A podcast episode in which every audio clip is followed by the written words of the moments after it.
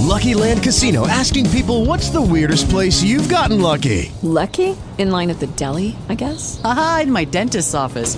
More than once, actually. Do I have to say? Yes, you do. In the car before my kids' PTA meeting. Really? Yes. Excuse me, what's the weirdest place you've gotten lucky? I never win and tell. Well, there you have it. You can get lucky anywhere playing at LuckyLandSlots.com. Play for free right now. Are you feeling lucky? Purchase necessary. Void where prohibited by law. 18 plus. Terms and conditions apply. See website for details. Escape, I soon forgot the purport of our visit to the old woman's log hut.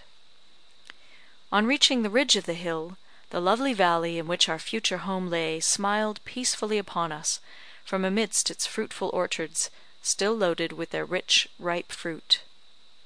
What a pretty place it is, thought I, for the first time feeling something like a local interest in the spot, springing up in my heart. How I wish those odious people would give us possession of the home which for some time has been our own. The log hut that we were approaching and in which the old woman R resided by herself, having quarrelled years ago with her son's wife, was of the smallest dimensions, only containing one room, which served the old dame for kitchen and bedroom and all. The open door and a few glazed panes supplied it with light and air, while a huge hearth, on which crackled two enormous logs, which are technically termed a front and a back stick, took up nearly half the domicile and the old woman's bed, which was covered with an unexceptionally clean patched quilt, nearly the other half, leaving just room for a small home made deal table of the rudest workmanship, two basswood bottomed chairs stained red, one of which was a rocking chair, appropriated solely to the old woman's use, and a spinning wheel. Amidst this muddle of things, for small as was the quantum of furniture, it was all crowded into such a tiny space that you had to squeeze your way through it in the best manner you could, we found the old woman, with a red cotton handkerchief tied over her grey locks, hood fashion, shelling white bush beans into a wooden bowl. Without rising from her seat, she pointed to the only remaining chair. "I guess, miss, you can sit there and if the others can't stand, they can make a seat of my bed." The gentleman assured her that they were not tired, and could dispense with seats. Mr. then went up to the old woman, and preferring his hand, asked after her health in his blandest manner. "I'm none the better for seeing you, or the like of you," was the ungracious reply. "You have cheated my poor boy out of his good farm, and I hope it may prove a bad bargain to you and yours." "Mrs. R ," returned the land speculator, nothing ruffled by her unceremonious greeting, "I could not help your son giving way to drink, and getting into my debt. If people will be so imprudent, they cannot be so stupid as to imagine that others can suffer for their folly." "Suffer!"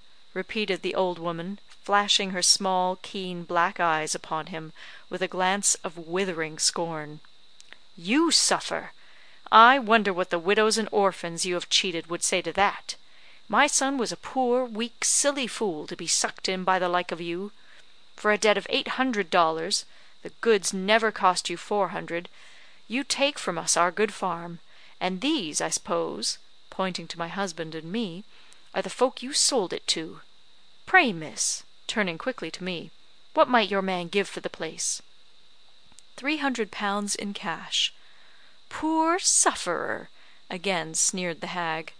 "Four hundred dollars is a very small profit in as many weeks. Well, I guess you beat the Yankees hollow. And pray what brought you here to day, scenting about you like a carrion crow? We have no more land for you to seize from us." Moodie now stepped forward, and briefly explained our situation, offering the old woman anything in reason to give up the cottage and reside with her son, until he removed from the premises which, he added, must be in a very short time. The old dame regarded him with a sarcastic smile. "I guess Joe will take his own time. The house is not built which is to receive him, and he is not a man to turn his back upon a warm hearth to camp in the wilderness. You were green when you bought a farm of that man, without getting along with it the right of possession." "But, Mrs. R, your son promised to go out the first of sleighing." "Whee said the old woman. "Would you have a man give away his hat and leave his own head bare? It's neither the first snow nor the last frost that will turn Joe out of his comfortable home. I tell you all that he will stay here, if it is only to plague you." Threats and remonstrances were alike useless. The old woman remained inexorable, and we were just turning to leave the house, when the cunning old fox exclaimed "And now, what will you give me to leave my place?" "Twelve dollars, if you give us possession next Monday," said my husband. "Twelve dollars! I guess you won't get me out for that." "The rent would not be worth more than a dollar a month," said Mr., pointing with his cane to the dilapidated walls. "Mr. Moodie has offered you a year's rent for the place." "It may not be worth a cent," returned the woman, "for it will give everybody the rheumatism that stays a week in it; but it is worth that to me, and more nor double that just now to him. But I will not be hard with him," continued she, rocking herself to and fro. "Say twenty dollars, and I will turn out on Monday." "I dare say you will," said Mr. "And who do you think would be fool enough to give you such an exorbitant sum for a ruined old shed like this?"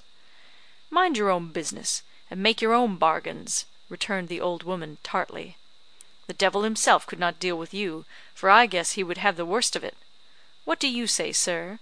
and she fixed her keen eyes upon my husband, as if she would read his thoughts. "Will you agree to my price?"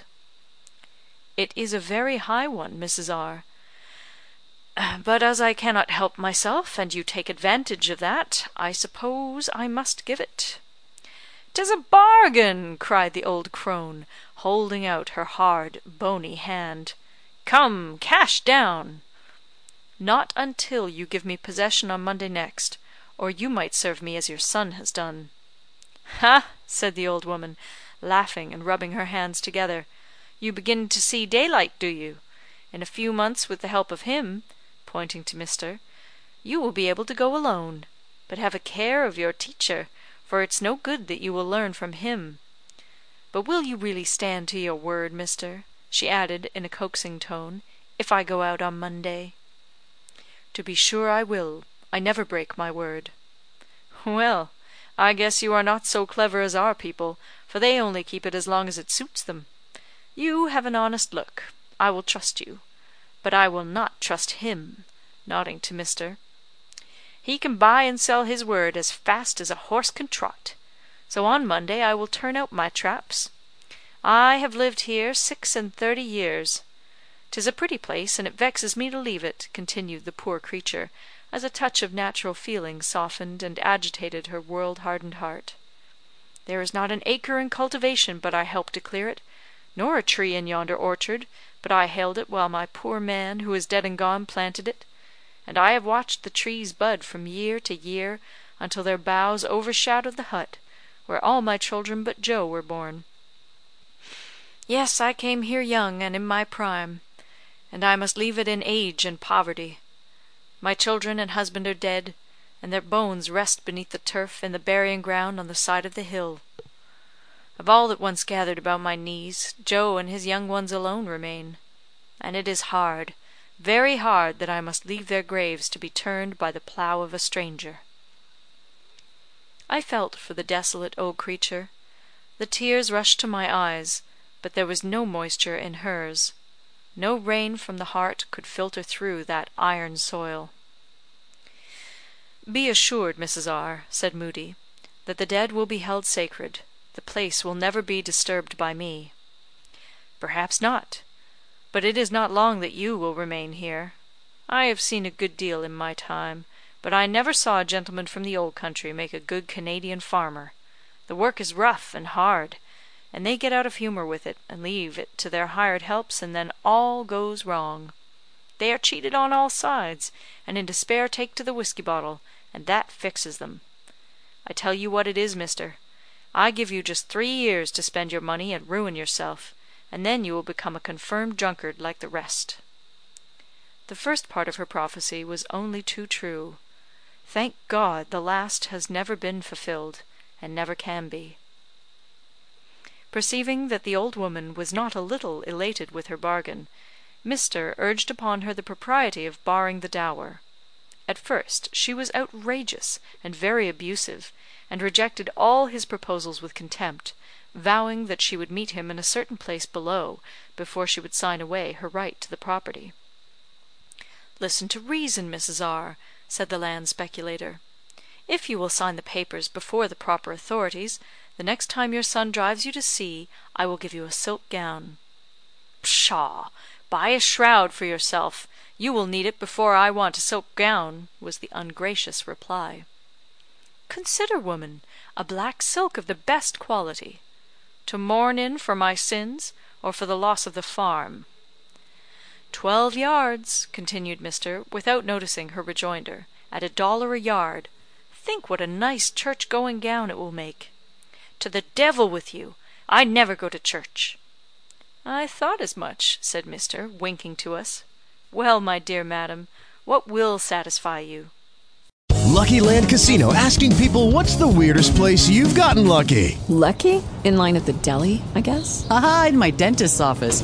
More than once, actually. Do I have to say? Yes, you do. In the car before my kids' PTA meeting. Really? Yes. Excuse me, what's the weirdest place you've gotten lucky? I never win and tell. Well, there you have it. You can get lucky anywhere playing at LuckyLandSlots.com. Play for free right now. Are you feeling lucky? No purchase necessary. Void where prohibited by law. 18 plus. Terms and conditions apply. See website for details.